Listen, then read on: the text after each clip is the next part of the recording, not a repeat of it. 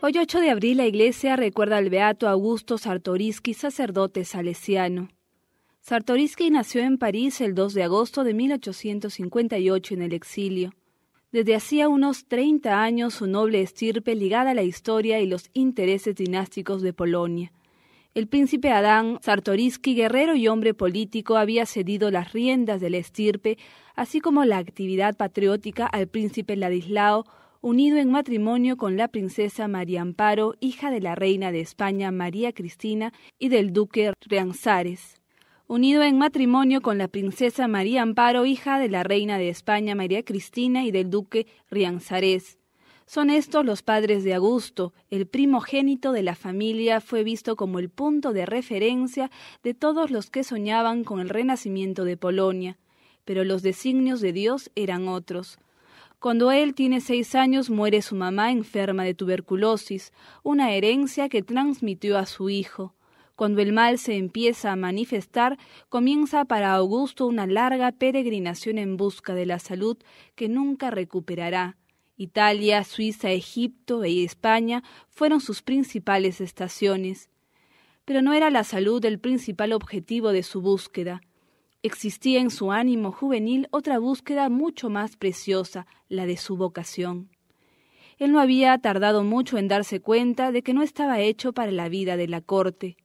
Mucho influyó en él su preceptor José Kalinowski, este canonizado por Juan Pablo II en 1991. Él estuvo junto a Sartoriski solo por tres años, pero dejó en él su huella. Es él quien nos hace saber que quienes orientaron al príncipe en su búsqueda vocacional fueron sobre todo las figuras de San Luis Gonzaga y de su compatriota San Stanislao Kotska. Pero el acontecimiento decisivo para Augusto fue el encuentro con don Bosco a los 25 años. Esto sucedió en París, precisamente en el Palacio Lambert, donde el fundador de los salesianos celebró la misa en el oratorio de la familia. Desde aquel día Augusto vio en el santo educador al padre de su alma y al árbitro de su porvenir. De ahora en adelante, en cuanto su padre se lo permitía, Augusto iba a Turín para encontrarse con don Bosco y recibir sus consejos.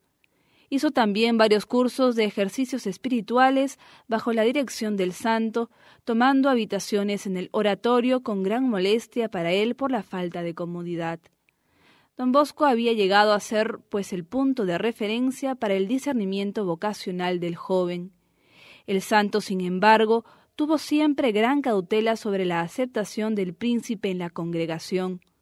Será en cambio el Papa León XIII en persona quien, reconociendo la voluntad de Augusto, le solicita acoja al joven entre los salesianos y así lo hizo. A finales de junio de 1887, Después de haber renunciado a todos sus derechos en favor de los hermanos, el joven fue mandado a San Benigno Canavese para un breve aspirantado antes del noviciado que comenzó en ese mismo año. Su padre va a visitarlo y trata de disuadirlo, pero Augusto no se deja vencer. El 24 de noviembre de 1887 hace la vestición en la Basílica de María Auxiliadora por manos de don Bosco, quien muere después de dos meses, y sobre su tumba, en Balsálice, el príncipe Sartoriski llega a ser salesiano emitiendo los votos religiosos.